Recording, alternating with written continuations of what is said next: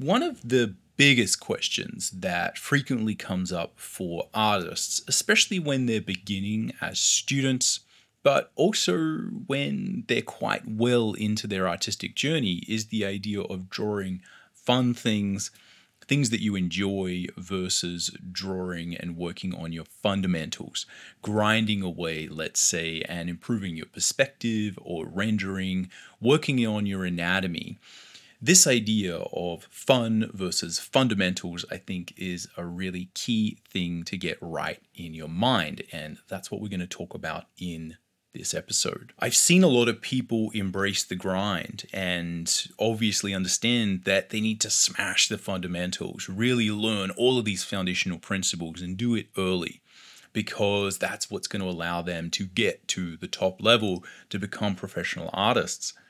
I've also seen those same people burn out and fail and lose their way after three, four, five years of grinding and burning out and working on the fundamentals.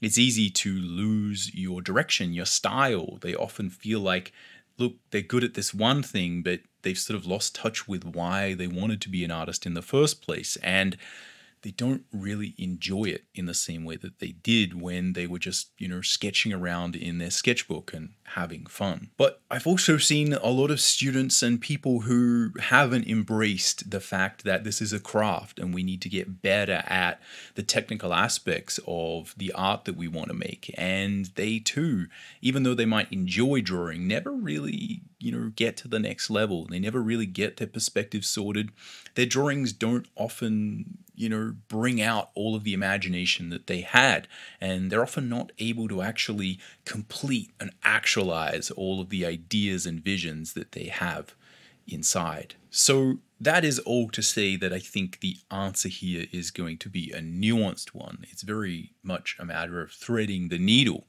and hopefully, through unpacking some of these ideas of how we learn, how we apply, and what some of the traps can be, hopefully, I'll be able to help you find your way through this path so that you too can thread the needle and make sure that you're having fun on your artistic journey.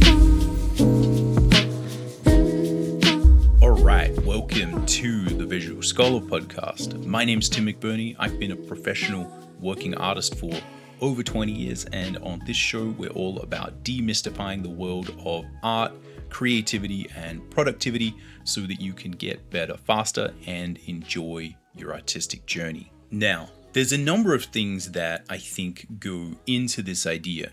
The first is just thinking about what is actually happening when we are learning to draw and what modality of learning are we into because i think that often what happens is we get a lot of the traditional learning modalities like uh, you know we sort of get in school where it's more about pass fail learning modalities you learn a bunch of information and then you kind of get tested on it and it's like do you is that right or wrong so I think that that's a little bit different to how the learning modality of drawing works, and I think that's the first part that we really need to unpack.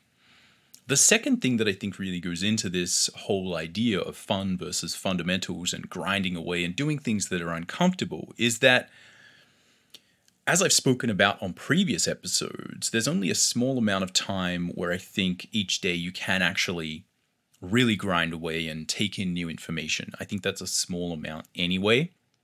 And also, one of the things I've noticed is that it's so important to integrate these ideas that you're learning into your actual everyday craft and practice. And I think there's a lot of dangers that I've seen where people will get really good at a lot of fundamental things. They're doing what they should do. However, they they're not really able to apply it to the kind of art that they wanted to do in the first place. And connecting those dots can be very tricky unless you do it gradually. And this is really just a matter of integration and how we integrate the foundation into the type of art that we want to create. Because we all have styles and unique individual traits that we're interested in for our art. Our art has functional purpose to a certain degree. We're often trying to do a particular thing with it to get a particular emotion from an audience. And the insofar as our foundation helps with that, it's good, but you need to be able to bridge those two worlds, so to speak. And I think the integration is really key. Now, the last thing that I think what I really want to talk about is what that sort of integration situation looks like, right? So, how do we kind of take some of these ideas and actually form it into maybe like an idealized way of working or, or one that certainly I've found works for me and, and works for a lot of people.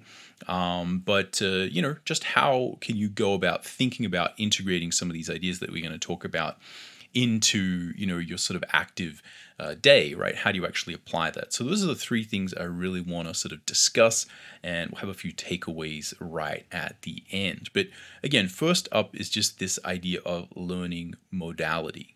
So modality really is just a fancy way of saying kind of a, a, like a way of doing something. It's it's a it's it's it's a frame. It's a sort of an entire system or a way of thinking about a particular thing. It's a mode of thought or a mode of behavior. And again this is very much my way of framing this. And what i would say is that from my experience and again based on the things that you can kind of read and divine about drawing is that it is very much a physical learning modality and that it has much more in common with sports, martial art, or dance, or anything where we're needing to integrate very thoroughly the sort of information that we're getting and our actual ability to do it so that the act is performed via our body. And what we're trying to do is train that body to do better. Now, I've talked about this again in previous episodes where we consider the role of the conscious versus subconscious mind, which again is just a, a really fancy way of saying that there's things that you do automatically subconsciously and much of you know shooting a basketball or you know hitting something with a tennis racket or doing a particular dance move is something that often really is happening subconsciously you're not thinking about all of the different moves that you do. These are not happening in conscious thought. These are things where often the only conscious thought is one of hit the ball or win. And you do all the other things later. So I think drawing is very much the same as this. What we are trying to do is say, hey, I'm drawing a face and I want that face to be happy or sad or more sad or sad in a slightly more remorseful way. And that's the input we have, and our mind and our body kind of naturally do the right things. And there's kind of this mystery box in the middle that kind of handles the input, which is a conscious thing, and then the output, which is you drawing lines on the face to try and get that feeling. So just think about how complicated and abstract that is. If you actually wanted to track down all of the things that you're doing, to make a face more sad or more poignant or you know happy and sad it would be very difficult. And it's not something where you're necessarily thinking about these things all the time. Now to learn how to do that you might have studied a lot of people you might have broken down expressions and you might kind of know all the you know the tension of the face needs to be a particular way the shape of the mouth needs to be a particular way. But when you're actually applying it and you're doing this at a high level, once you've sort of learnt it, there's not a lot of that information floating around. You're just thinking about like the result you want, and your body is kind of trying to get that result. Similar to again, if you're a professional tennis player or you just have a good game. Um, again, I don't play a lot of tennis, but I imagine it's more a matter of thinking about where you want the ball to go. What you actually do is look at the ball and then all of the other stuff just kind of has to happen, right? There's no time to kind of think, oh, okay, I need to move my feet here and move my feet there. What you're sort of thinking about is, you know, how much focus you can really bring to the task at hand. The more you can focus on the right things, the more that, again, you can watch the ball, stay focused on that, the more that you can focus on, again, controlling your breathing, right? Making sure that you're not out of energy there's these other higher level things that we we can probably consciously control. Um, but again, when it comes to actually thinking about the mechanics of hitting a ball, uh, you don't have time, and that's not really how it works. To think about, oh, okay, I need to you know move my hand back and then hit the ball. You're mostly thinking about the output, uh, what you actually want to happen, and I think that's very similar for all of these physical based learning modalities. Now, that's different to the way that often we're taught in typical westernized school, where it's a pass fail learning modality. And in that case, what's happening is we're sort of testing comprehension of a set of intellectual ideas in most cases. And what you see is when sports or you know dance or something like that is taught in these ways they often have to have like theory that can be sort of jammed into a pass fail learning modality in order to actually assess it because that learning again your pass fail learning modality has no way of assessing whether or not someone has actually comprehended a thing or how they've comprehended it. Because what they want to know is why and do you actually know why you're hitting a ball a particular way? Do you know why you are drawing a face a particular way, um, which is, is is actually sort of irrelevant. So you know this is one of the problems you have with traditional learning, trying to teach a physical based skill is it's trying to find a way to assess it, and you kind of can't, right? Because we can kind of see the results, and often the the way the results are getting uh, uh, uh, are achieved is um, through that kind of mystery box, right, of the subconscious mind. So it, it doesn't fit. And it's not just that where potentially we've been taught to think about art and school in this way. Um, it's that we're often trained in a pass fail learning modality. And if you're an artist, you're often maybe not that into a pass fail theoretical learning modality. Uh, we tend to be more lateral thinkers, more intuitive, um, again, with broad strokes. So, you know, from my experience, certainly, and, and what I see from a lot of students uh, is that you know, we didn't really like the pass fail learning modality, and there's a lot of trauma associated with it. And the trauma occurs when it comes to the point where you have to sort of either pass or fail. So you're given a chunk of information, and your job is to look at the information, comprehend the information, and then prove that you have comprehended it. And that only happens in this written, verbal, pass fail modality. So the way that we prove it is by writing it or verbalizing it. Now, this is a problem because a lot of those artistic or physical based learning skills happen in a non-verbal part of the brain, right? Where a you you know we're probably in flow while we're doing that, and we'll talk a little bit more about sort of being in flow uh, later and how important that is but you're you're also you know in this flow or this you know right brain non-verbal state when you're doing it right? You you kind of can't explain what's going on because there's often not time to explain. And a, a big part of the reason this I, I would sort of suppose this is is because again the verbal comprehension part of the brain is like something that developed a lot later and it's a lot slower uh, as as a way of learning and comprehending it's also important to understand that throughout the history of the human species, right, um, these like highly advanced hominids, is that reading and writing is very new. So, a million years ago, there was probably some form of visual learning occurring where maybe you can see someone doing something uh, the classic example I often give is of you know you're watching a David Attenborough documentary, a nature documentary, and you can see there's one of these monkeys trying to crack a nut, and we kind of look at this monkey and we think they're very advanced because they're using a tool, and the tool is a giant rock. So there's a little monkey and he's learning because it's a baby monkey learning to you know smash a rock on a nut to crack the rock to crack the nut sorry to get you know the the nice bit inside that they can eat.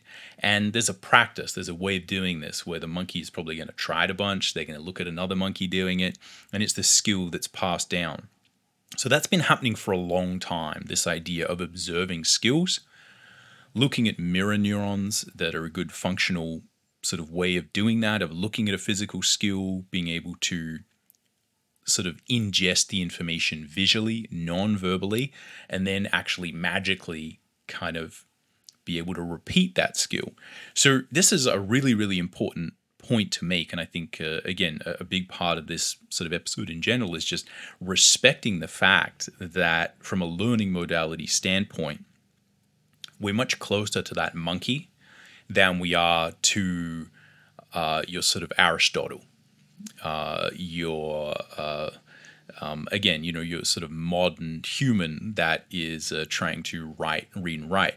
And I often point this out that it's not just that, but if you think about there being a, a history of people writing and reading things, sure, that goes back maybe 6,000 years, 10,000 years, uh, people reading and writing, but it's a very small percentage of people who are actually capable of doing that. And you can tell that because, you know, a lot of us might actually have or, or know someone who has a living relative who was illiterate.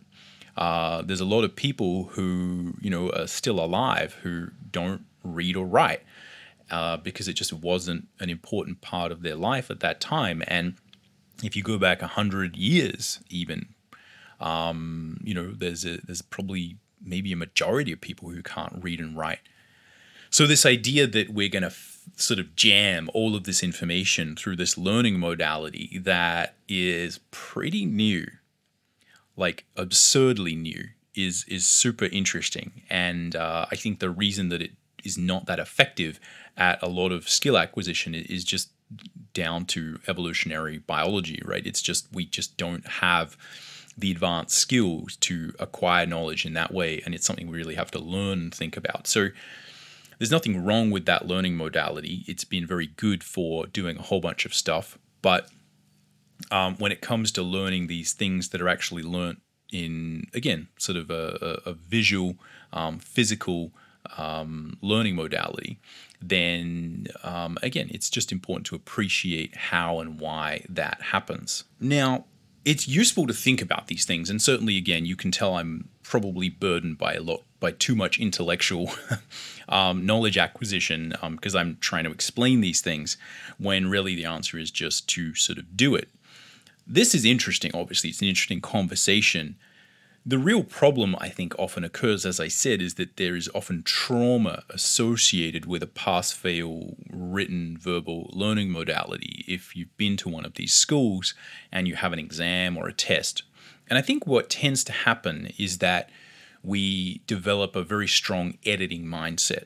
And that's where we are kind of stopping ourselves going into flow because we're wanting to check that we're doing things right.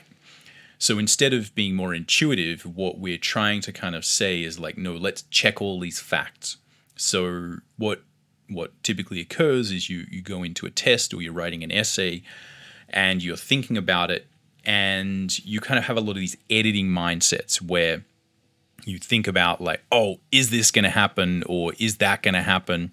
Um, is this going to be right? Am i going to be wrong? Am i going to be um, you know embarrassed right? Is something bad going to happen here? Uh, and you know i think not only that but if we if we fail what typically occurs after we fail is that we have to go back. It's like oh you have failed to properly comprehend the knowledge. You step back from that, and then what you do is you begin to get more information so that you can attack this problem again from a slightly different perspective. And it's this thing where we're sort of trained to step back and, you know, acquire new knowledge as opposed to just try again slightly differently, try again slightly differently. That is the type of learning modality that you're going to see with something like sports. So if you compare again the idea of getting tested on math, right? You try to do the math, you fail.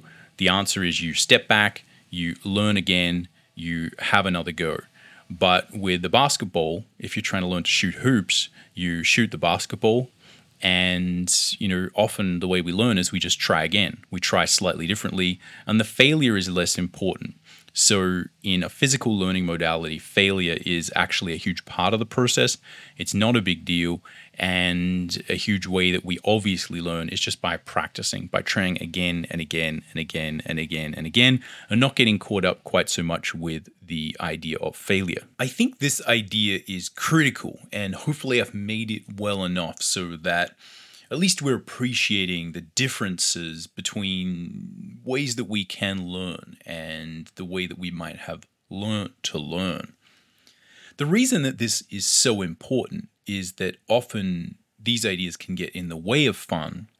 And a lot of what we're doing when we're actually practicing drawing, and we need to do this in order to, you know, learn to draw as well, is we're in a state of flow. We are engaging very much with that subconscious mind, the non verbal mind, the non verbal, non linear to a certain degree, more lateral way of thinking, where we're much more likely to think about the connection between uh, of you know different ideas, different things, and the concept of just mashing ideas together and seeing what happens and letting it not just flow in terms of being you know in flow, but letting the ideas flow, letting you mind, letting your mind wander.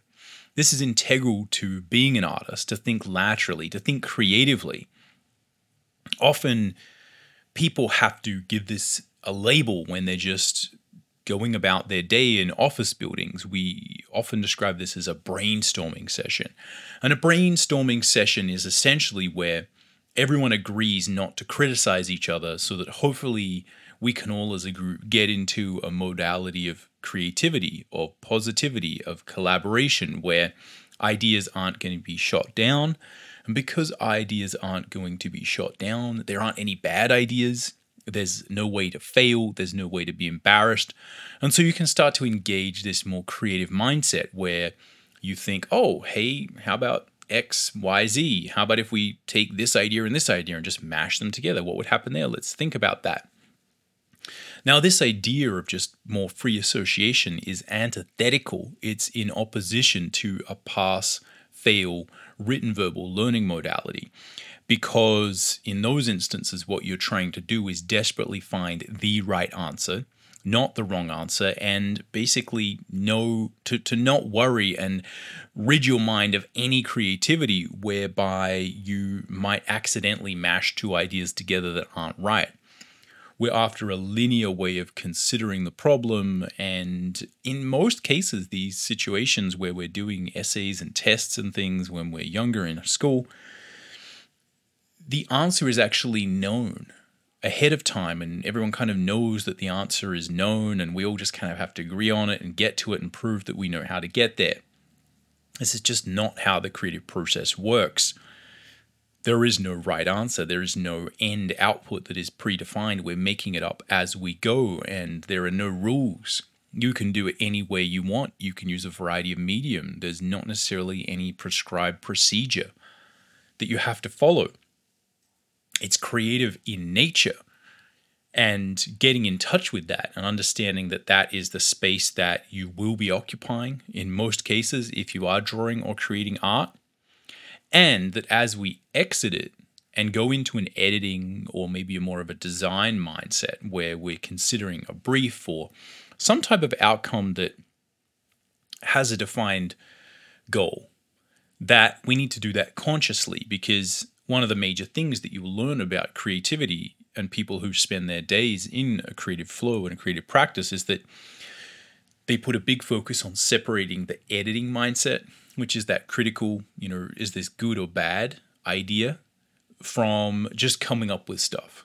And writers will often talk about this idea where you need to write without thinking about the editing process, about whether or not you're considering is this writing good? Is it bad? You just let it flow and just type, and that that's often where the creativity creativity comes from. That's where the magic and the art comes from is just by doing it and free associating and letting the characters speak for themselves. Not necessarily by having some rigid idea for what your character will do what your character will say and then having a linear progression of you making that happen as you write it that these things kind of spring from idea space. They spring from the subconscious mind and your characters ideally should start writing themselves. This again is speaking to this idea of the action the thing that you actually do stemming from this kind of magical box in the middle that we can label as the subconscious mind or have some way of rationalizing, but really a lot of the why these things happen is unknown. To layer on top of that is another really important point here. And that is that if we look at the brain waves that typically occur when someone is in flow, when they are when they when they are in this state of free association, that they're not in the verbal sort of thinking tense mindset, right? They are in this kind of brainwave session that, that is really just between sort of consciousness and unconsciousness. So if we look at the brainwave states of you being highly alert, highly, you know, a little bit more anxious for good reason, looking for threats, looking for what is going to happen, for causality, doing the thinking, the processing, and then we sort of you take that as a spectrum towards the point where you're asleep, right? Where there's no conscious worrying about threats or anything like that happening there's obviously degrees of relaxation and alertness. And flow is a situation where we're actually kind of dipping down to a point where, from a brainwave perspective, we're kind of just above consciousness. So we're conscious, but our brain waves aren't at a frequency that we uh, associating with a high level of alertness or um, sort of, be, of, of awareness, right? And again, this is tricky. These these ideas are it, it's counterintuitive because when we're in flow, we are highly alert, but we're not doing it in that kind of mental way. And often, what happens is, you know, people who are climbing mountains or doing tricks or doing very dangerous things are often needing to be in a state of flow. People who are fighting or doing a, a dance performance need to kind of not be able to assess the risk of them failing in that task because if you look down at yourself pedaling the bike, you often start to think about it and then you fall over. So, we're often trying to get into a state of flow, and the state of flow is the sort of very far away from being anxious and in that editing intellectual mindset. So, if you're stressed, right, this is the TLDR of this is that if you are stressed, it's hard to go into flow so if you have trauma from a pass fail learning modality and you're sort of getting these things mixed up where fun, right, where you're just enjoying and flowing from a drawing perspective, and that kind of gets too mixed up with the idea of, oh, is this drawing right or wrong? How do I learn this? Um, you know, should I should I focus just on sort of information gathering and knowledge? Um, you know, I'm not drawing well. Does that mean I should go and learn more? These things are often going to really sort of jam up the way that you would sort of want to be learning, which is you sort of turn those ideas off and you just kind of start practicing. You you go into flow. So again, that's that's a very sort of there's a lot of information there, um, but the key is that we want to be having fun and enjoying the process because that is where we're going to be going into flow and that's where things are going to work. So if you're trying to draw well and then you're stressed and you're worrying about it, it makes it harder to go into flow, harder to free associate. And what that often means is you don't draw as well as you potentially could. There's no magic happening. You can mechanistically do things, but we're not operating in our optimum level. So it's the idea of that traditional way that you might have been taught to learn is sort of antithetical to the way that we need to learn when we're drawing, the way that we need to practice when we're drawing, if that makes sense. And I think this is a really important point to grasp because what it says to me is that you need to be having fun. You need to be enjoying the process. Otherwise, if you're not, if you're stressed, if you're worried, if you're engaging in a written pass fail sort of ideology of is this right? Is this going? Am I doing this correctly? Um, if you're stressed, if you're not enjoying it, uh, if you're frustrated, you're not really going to learn that well. You need to be in a good state of mind with drawing so that you're practicing going into flow, being in a good creative mindset, having positivity about it.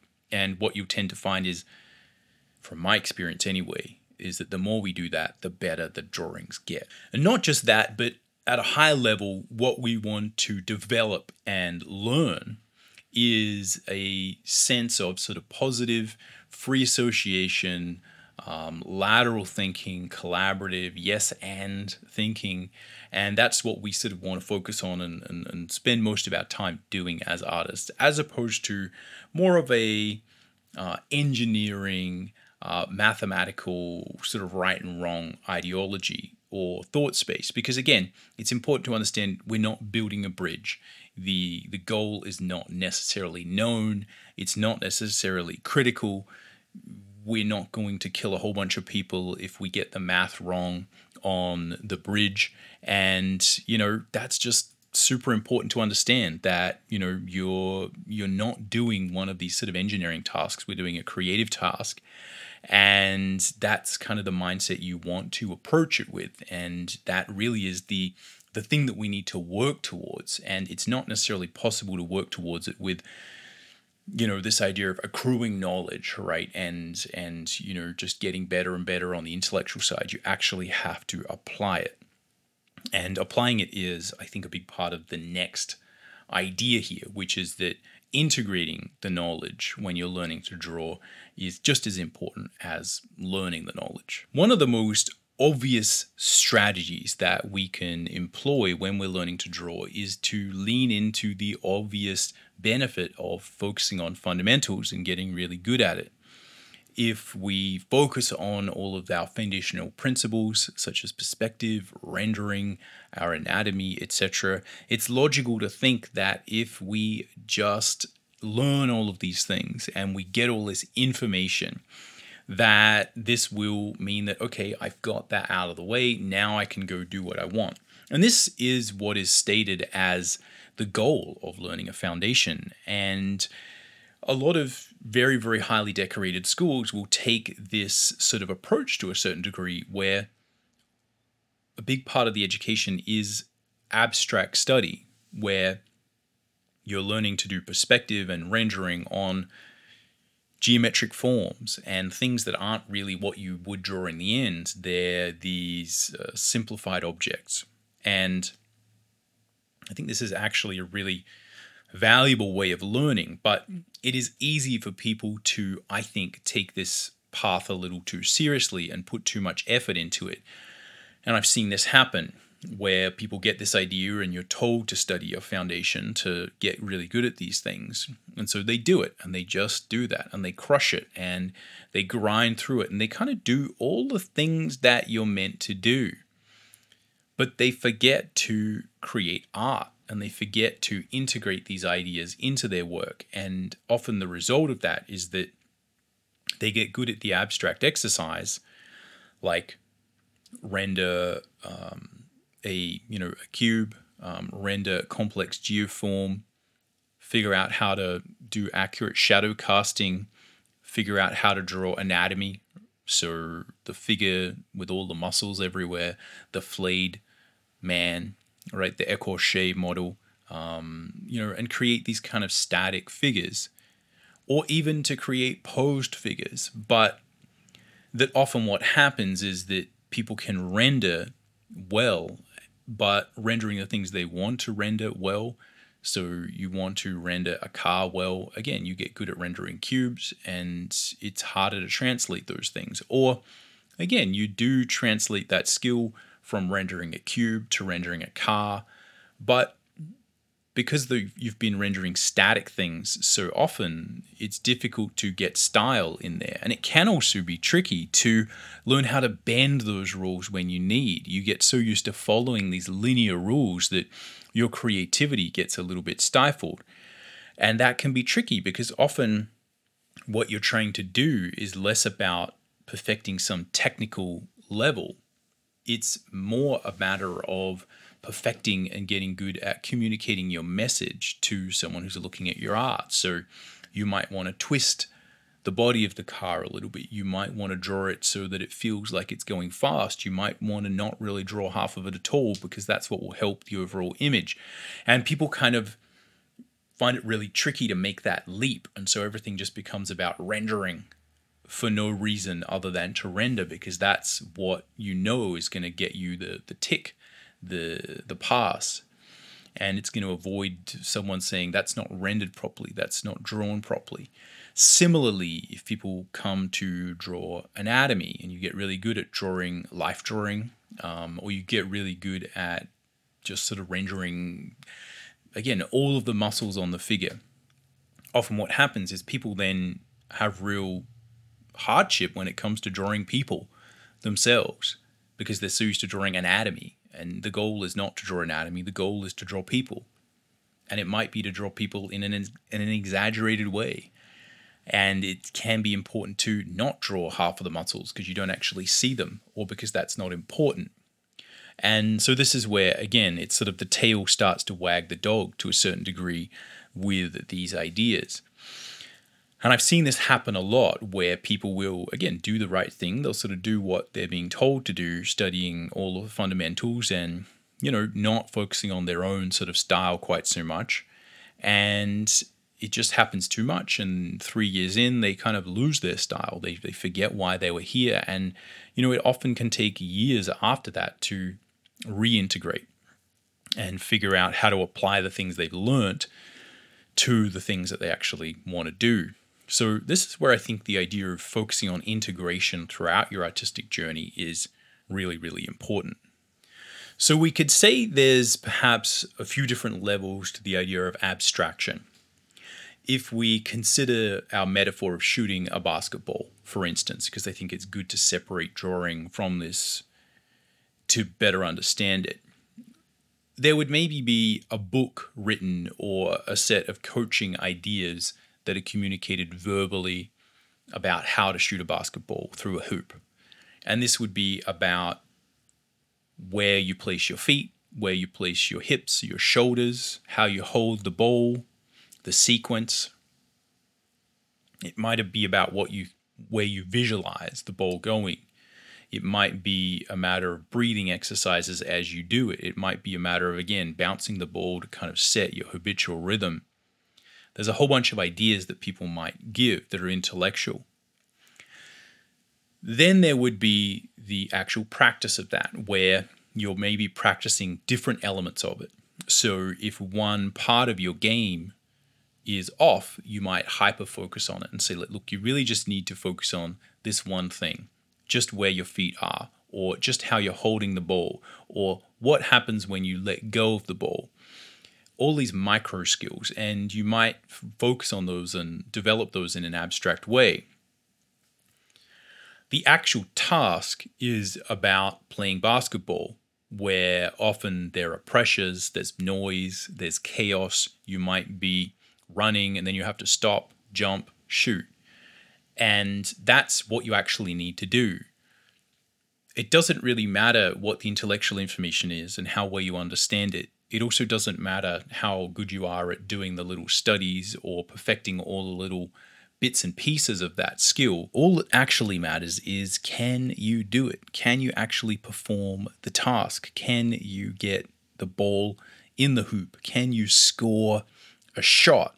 That's what we're trying to do, and all of the rest is kind of periphery. Its only goal is to get us to that ultimate point where we're doing the thing that we're training to do. I think this is very similar to what happens when we're drawing and we're learning to draw. What we're often aiming to do is to be able to create a picture, an image, and that picture might have a person, a human, doing something. And we want that to feel like it's representing the real world. We want it to feel like it has the right perspective, the right sense of depth. We want to make sure that it feels like a person, like the anatomy is correct, there's nothing wobbly. Now, it doesn't really matter how well we can you know do a perspective exercise whether or not we can draw you know a box or a cube perfectly it doesn't matter whether we can cast shadows at 100% it doesn't matter whether or not we understand all the properties of light and rendering like core shadows reflected light ambient occlusion how the fresnel effect um, you know changes the way that surfaces look doesn't matter whether we know the Latin names for every muscle group. Doesn't matter whether we've done detailed écorché models or detailed skeletal models. Doesn't matter how much life drawing we've done. It also doesn't matter how much our intellectual knowledge of these things is better or worse. You might have someone who is good at drawing a life drawing, but maybe they don't know all the Latin names. It doesn't matter how good your verbal understanding of these concepts are. All that matters is can you do the drawing? Can you draw a person? Can you draw a human? Can you make them look right? Can you make it feel like there's dimension there? And I think it's really critical to understand the difference here. No one cares whether you know all the Latin names for muscles and all the anatomical markers. The only thing they care about is whether or not you can draw a person. This is very different to your traditional academic model, where it's less about the output and more about your understanding and theoretical knowledge for how you got there. Often people are less interested in whether or not you get the math answer right they need to see your working out, they need to see your methodology, you need to prove it. From a scientific point of view, you need to have a hypothesis, something that's falsifiable. There's a process here. There's a situation where, you know, the the intellectual side of it is maybe more important than the result because we need to have that thorough process. That is not what we're doing in art, however. The best way of framing this that I think we can have to sum up this idea of how important it is to integrate the knowledge and make sure that we're pushing everything towards the output that we want, performing the actual skill in the way that we want, giving the right emotion we want, performing in the way that we want, is that we want the least amount of mental, abstract, intellectual models that are separated from physical reality as possible.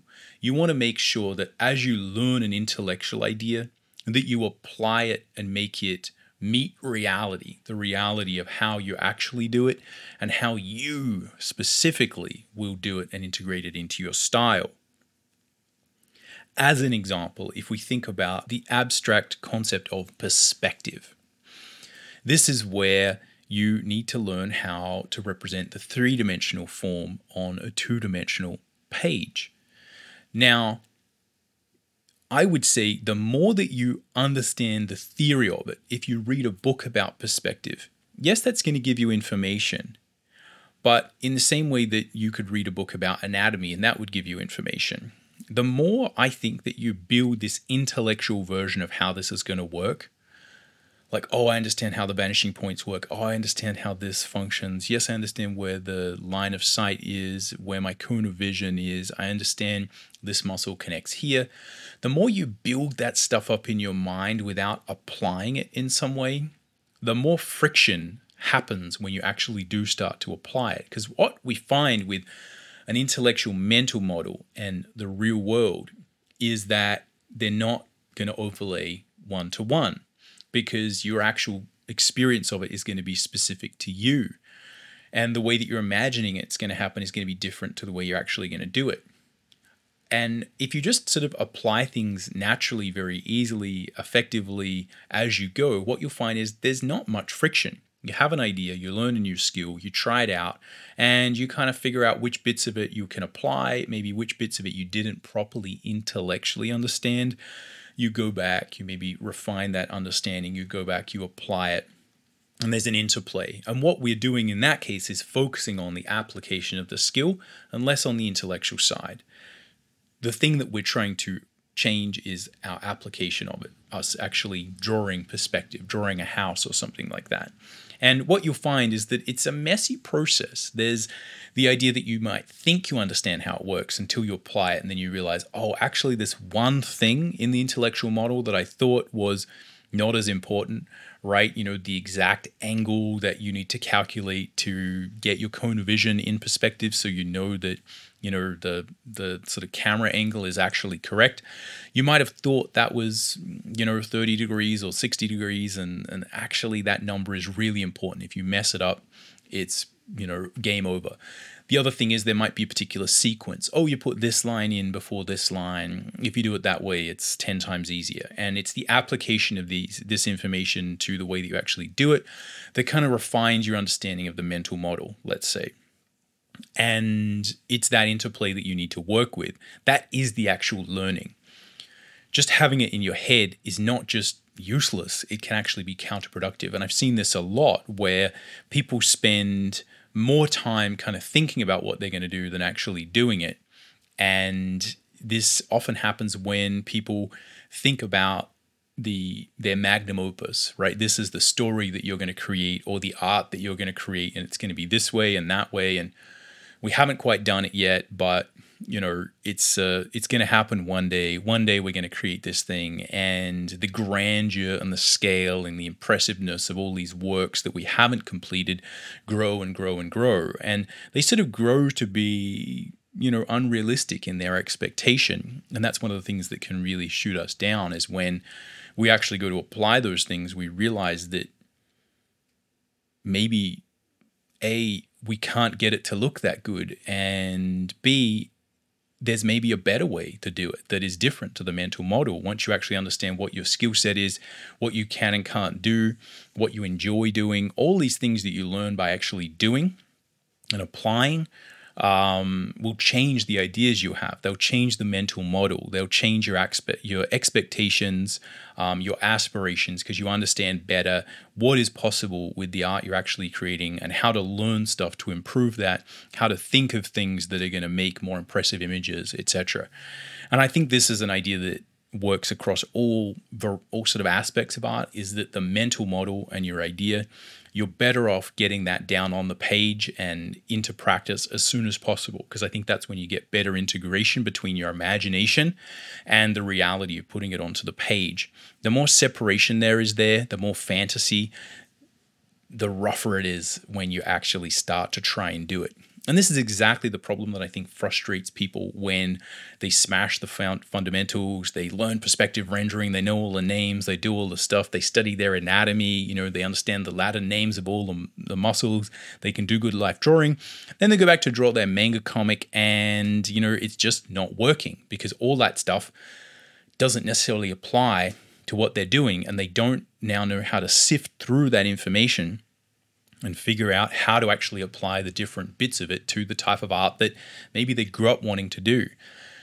And you might say, well, you know, they've sort of grown beyond that and their technical ability is, has grown beyond that. But so much of us creating art is about figuring out how to use the skills that we have to create an evocative piece of art.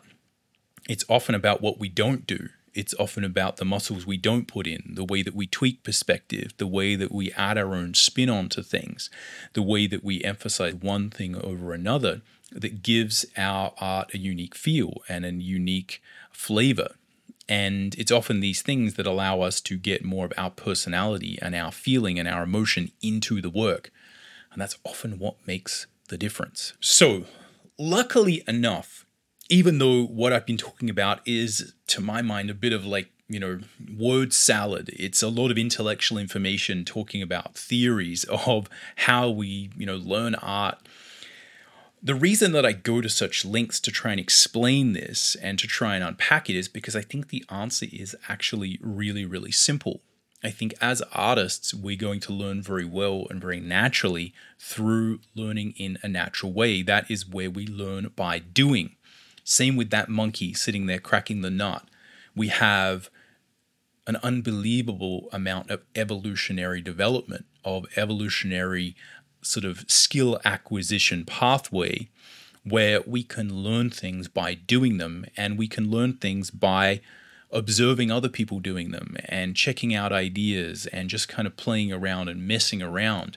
That's kind of how we learn these physical skills it's completely separate to the way that we're often trained to learn things in, you know, a book knowledge acquisition sense with reading and writing and tests. It's not normally how we're meant to learn things, and that the answer is really simple. We just need to actually have fun while we're drawing.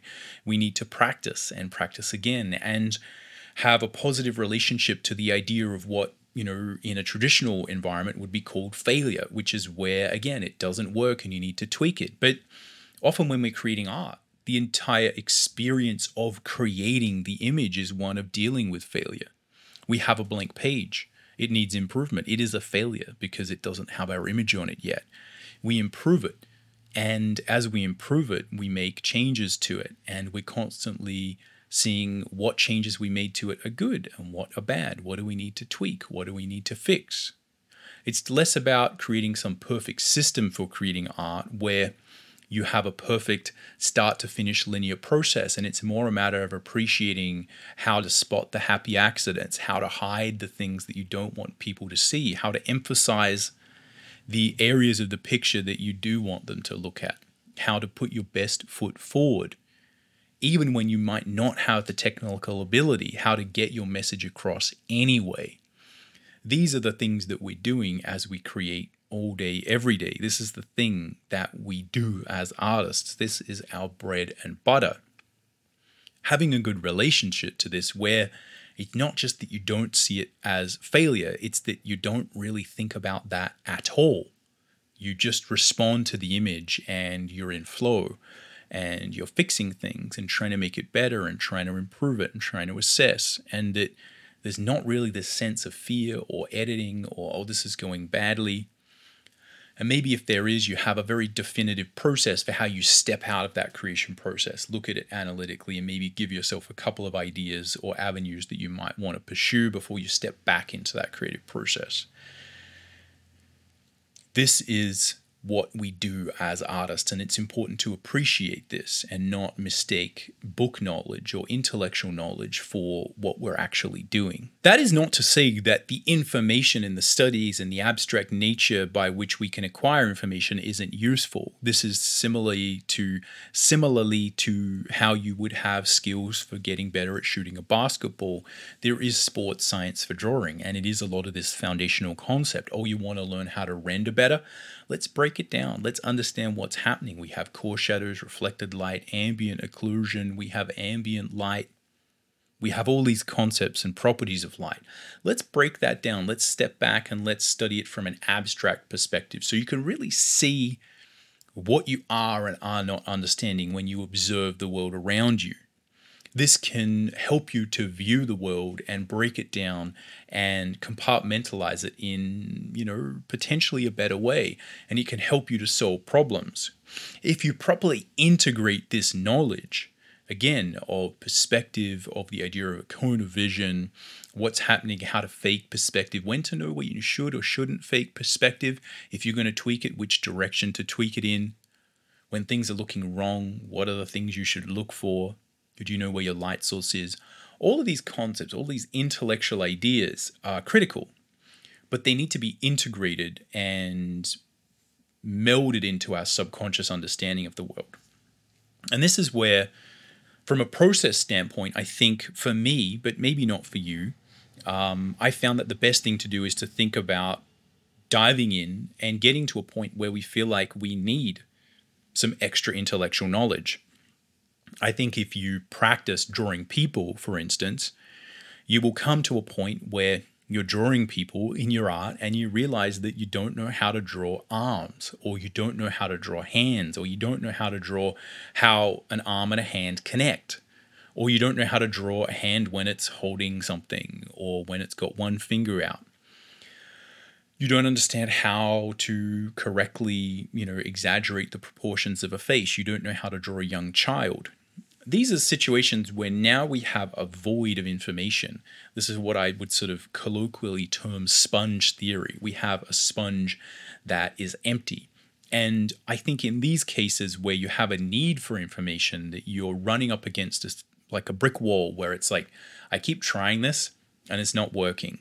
Intuitively, I understand that I'm missing something. And you go out with an empty sponge, right? You go out with a void of information that you're trying to fill. And I think in that case, when you go and find these abstract exercises, oh, this is how an arm works. Let me study how an arm works. I'm obviously not understanding it when I'm doing it, but let me do a page of studies just for a little bit of time. You're going to suck in that information. You're going to look at the Ecorché models. You're going to look at how the insertion points work, how it moves, right? How the arm moves as it changes um, its position in space.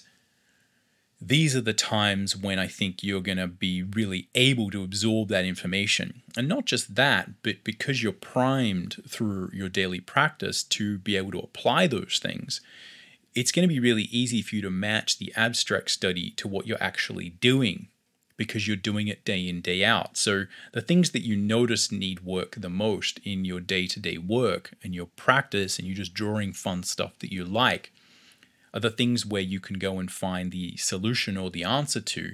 And the internet and the modern educational systems where we have access to that kind of thing so many books, so many courses, so many YouTube videos, so many you know bits of information that are there to help us that it's very easy to find the information you need and i think that is a very chaotic way of working and learning but it is you know a very effective way it's also totally worthwhile to do intensive study of the foundation and do a whole thing on rendering and, and perspective and you know really dig into it. I, I think for me it's one of the things that's helped me the most. And those things are challenging and they are tough and they are sort of antithetical to the artistic creative mindset and being but they do help. And when you integrate them they really help the key is to not let the tail wag the dog. Don't let that be something that you become too proud of or focus on too much. And understand that the integration of that information into your style and your process can be something that takes some time. And that is something you actually have to work on. That is the thing that is the actual skill. So it's not just a matter of understanding the abstract exercise, it's a matter of applying it and integrating it. So what I suggest, as I said in the beginning of this, is is actually very simple. Is just draw the work that you actually want to do, and then notice where you're really lacking some foundational concept that could be better, be it perspective, rendering, anatomy, color theory, etc., etc., and use that as the impetus to go in and maybe suck up some of that theoretical knowledge with the knowledge that you can then go and apply it and see which bits of it relate to what you're doing and how you are actually going to implement that information into your work. And I think that is a very simple pathway, but I think hopefully I've made the case that it is probably you know one of the most effective ones. The answer to this question of fun versus fundamentals is I think pretty simple.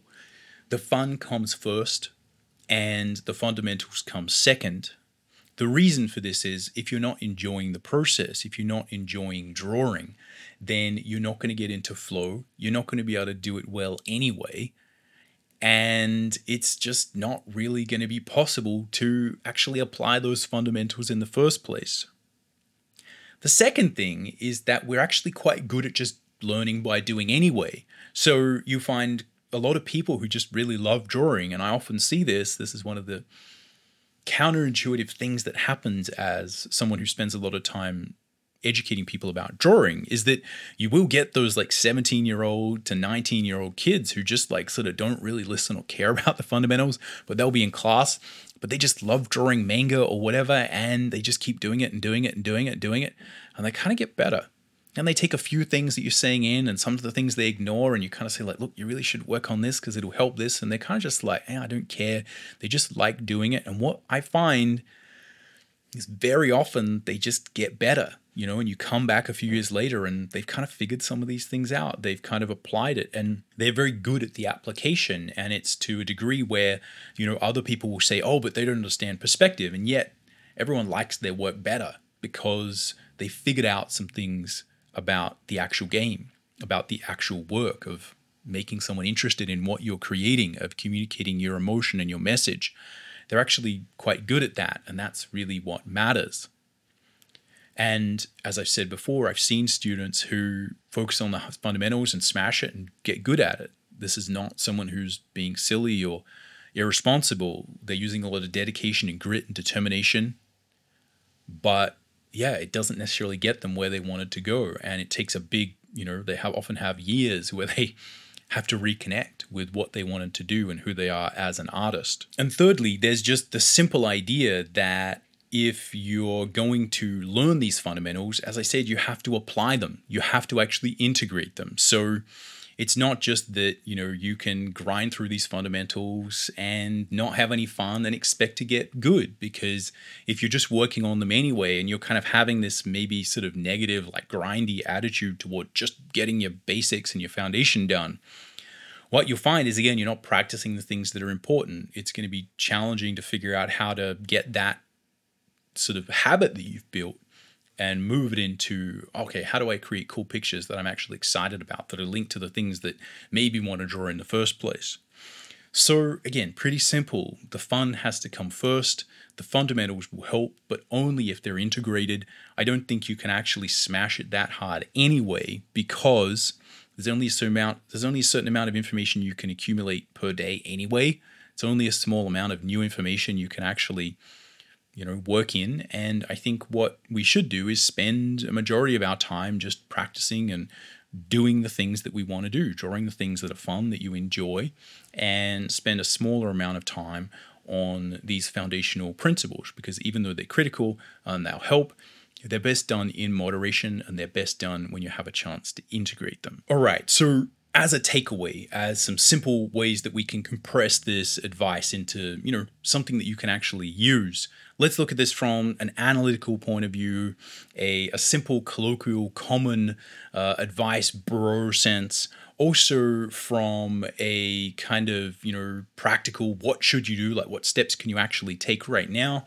and also from a spiritual point of view. How do these things relate to those deeper questions that we often face as artists? All right, so if we look at this from the analytical point of view, I feel like I probably covered this because this entire talk has been fairly analytical in the first place. But I think what we can really take away from this is the science of flow, the level of brain waves that we are often in when we are in flow and the way that stress is going to interrupt that. So I think it's clear to me from the data or the quote unquote science that we need to be relaxed to be doing good drawing. Now, this doesn't mean that you need to be sort of, you know, like, oh, meditative, relaxed, we're calm.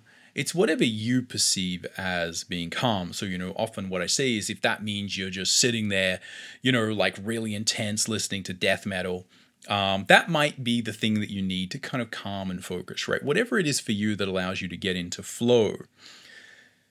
The opposite of that is just stress, right? Being anxious, being stressed, being worried about these things and not necessarily going to help us go into flow. It's kind of the opposite mindset. It's very useful, but not for us in this case. The second analytical point is that we need to integrate the skills. Now, this is something that again I don't have a lot of you know scientific evidence for, but it's very clear to me just looking at sports science and how people talk about this that if at all possible, you should try and practice the thing that is as close to what you are going to do. Now, luckily for us as artists, we're not trying to you know achieve a skill where we're playing for some crazy sports playoff, right? Where this is the grand finale of the year and you've only got one shot. It's really hard to prepare for that because you you need to be literally playing against another team that wants to beat you. We're not, you know, doing martial arts where again you're trying to kill each other in a ring.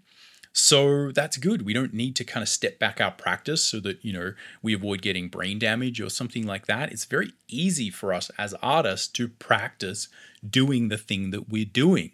Our goal is not necessarily to do a performance where it's all or nothing. You've got to get it all perfect, right? You're stepping out on stage and every movement has got to be exactly right. And that's what you're practicing for, but you can't really simulate it. The thing that we do as artists is we sit in our studio, in our room, in our cafe, wherever we are, and we do our thing. And the way that we would create our masterwork, the best thing that we've ever created, is going to be done in a very similar way to the way that you would probably you know do your least you know amazing piece of work. We're blessed in that sense you know. We're, we're often doing exactly the same thing. And so the more you can get them to be similar the better and i think we're very lucky as artists that it's easy for us to do that lastly on the analytical front again just appreciate what I think is a really important observation about the learning modality and how we may have been taught in the past, and how trauma and worry and fear of failure and our relationship to what we do when we do fail, right? Step back, get more information, make sure we don't get it wrong a second time because that's really embarrassing. The physical skill acquisition learning modality, the visual learning modality is nonverbal. It's where we're just looking at how other people are doing it. We're observing things, we're taking in this visual information, we're practicing again and again and again. It's not about failure, it's just about perfecting little bit by bit we get better and better, and there's no end point where we win. You just keep getting better until finally you die, right? Um, and that's it, you know, and that's as good as you can get. Everything up until then is not about failure, it's just about improvement, continual self improvement. And that, again, is one of the best things about doing this is you've always got something to work on. You can do it into your old age. And again, that's something that we should appreciate and view as special and important and unique about learning art. If we want the bro version of this, it's that learning art is much more like playing basketball and learning to get a ball through a hoop to win a point than it is about writing an essay or getting a math question right. You just have to focus on doing it and practicing and practicing and trying to get better and better and better. And you're going to be better off thinking about muscle memory and having the right attitude focus on the ball, don't stress out, don't get in your head, brah. And uh, in most cases, it'll kind of work out. If you want to frame this from what do you actually do, what do you actually do right now? I think again, my my general sort of advice for this is is is very specific to me and what I've seen work for other people. But again, you have to find your own way through this.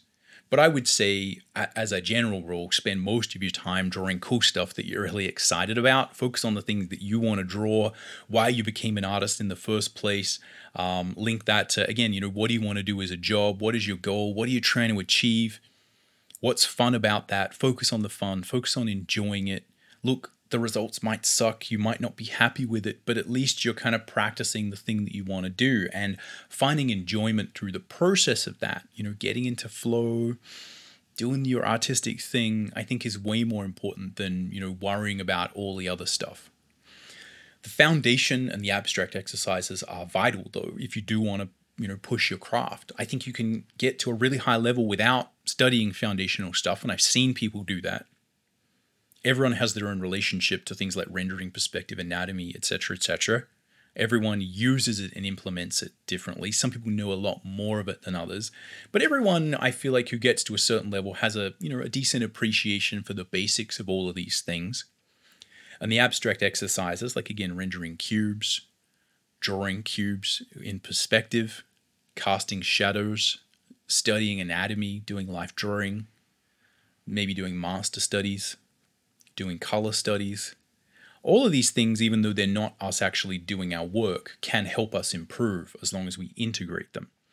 So, what I would say is again, going back to previous episodes, I really think you probably only have one or two hours of serious, like, I'm soaking up new information that I've never learned before and I'm going to be able to focus on it. So, a good formula, if you want a formula, is that you should probably spend half an hour to you know two hours max working on any sort of abstract study or you know sort of technical artistic stuff, and you should spend the rest just drawing things you like. Um, you know, obviously, if you have less than a whole day to work on your art, then again, you know, it might be a matter of spending you know half an hour, an hour on you know some really technical stuff. But again, spend the majority of your time working on the art you want and really figuring out what that is and enjoying the process. From the spiritual point of view, to me, this is really a matter of connecting with and appreciating our lineage as non verbal, non written learning things, right? We started off as, you know, single cell amoeba walking around, we acquired skills, and the primary way that we've been built to acquire skill is just by doing. And we're much better at that. I think we're almost so good at at that and so bad at understanding things through verbal and, and written methodologies. Those things are so abstract, it's so easy to get them confused to understand, like, oh, is that the word you mean that I'm thinking? When you see someone do something and then you do it and you get the same result, it's really simple. It's so easy and we have such a history and an ability, you have a genetic predisposition to learning this way. You're built with it. You come with a million years of non-verbal, you know, visual muscle memory, um, all of this stuff. You you come with a huge history of skill acquisition that almost kind of does this stuff by itself. It happens automatically, right? You just see someone doing something and then you can do it. That's how the mirror neurons work, right? You see someone do an action that seems important, and your body is actually firing the same neurons that you would imagine that they're firing as they do the thing. You're actually mirroring their action in your mind and it's happening automatically, whether you want it to or not. That's such an important thing, and it speaks to our existence as physical beings who have a history of being physical, of creating tools, of developing craft, learning how to build those tools, learning how to entertain each other, learning how to, again, you know, take our abstract ideas and make them real. And that you know, we don't necessarily need a lot of this fancy stuff. If it's really valuable, you know, take it, but don't let it run the show. Don't let the tail wag the dog when it comes to the way that you learn. I think that appreciating these ancient skills that we have is really, really important. And if you can combine the latest sort of technology and understanding that we have for skill acquisition, and you can combine it with, again, a million years of evolution, I think you have a really potent combination. And if you get that combination right, I think you not only get better faster, you get better overall. And you do so in a way that appreciates and understands the natural emotions and hormones and all of the stuff that goes on in your body. And I think that's, again, it's one of these ways where we can exist as artists in a much more natural state. And to me that's one of the things that i enjoy the most about doing this is that when i'm creating i'm you know back like that monkey was you know cracking that nut with a rock right? It's very primal it's very um, relaxing right? And all of this modern distraction nonsense kind of drifts away because the neocortex just sort of disappears and we return to a much simpler way of life as a last thought it's worth mentioning that if we have fun when we're creating, or if we feel emotion, if we feel like we're wanting to do the thing that we're doing, it's something that people can feel in our work. And I think going forward, this is going to be more and more important as you know there are other ways to get art to look very technically perfect. Is that the thing that will separate you as an artist? Is in many ways your enjoyment of the process, your ability to communicate that to people, to share that with people, to share this feeling again of being connected to this sort of older way of creating things that is less technical and less sort of about creating this refined version of reality, something that is a little bit more personal and about you. I think that ultimately this is what people want out of art. They want to feel the fun of drawing. They want to be reminded of them drawing as children. And I think that's why, again, Picasso and these artists that maybe didn't always exemplify the technical characteristics of you know the artist that came before was nevertheless able to captivate people because there's that sort of sense of fun and playfulness that pervades the work. And i think this is you know very much similar to the way people you know perceive all types of work right now. So having fun is not just good for your improvement. I think it's ultimately something you want to cultivate as your artistic process because it's something that ultimately is a big part of the end goal. It's something people can feel in your work. And I think ultimately that's what is going to matter. All right. Anyway, that's all I've got for this one. Um, let me know if you've got any thoughts or have you got any experiences about learning fundamentals learning new skills, whether you found some of these ideas helped you or you've got some other things to add. I'd be really keen to hear your thoughts in the comments below.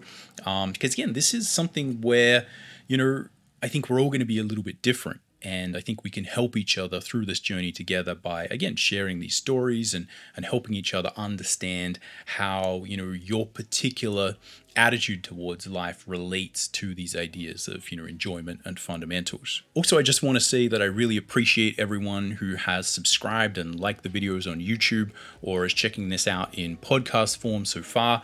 Um, I feel like we've gotten off to a really good start. This is just episode three, but I feel like uh, again feedback has been really positive and I'm super, super happy with that. So, again, if you can continue to subscribe, like, um, again, give a review on Apple Podcasts or other platforms. I'm going to get this up on Spotify um, soon. Those things do tend to help, um, you know, sort of um, boost the numbers on these things and allow more people to kind of see it. So, that is something that I really, really appreciate if you have the time to do that. But apart from that, we'll catch you around and I'll see you in the next one.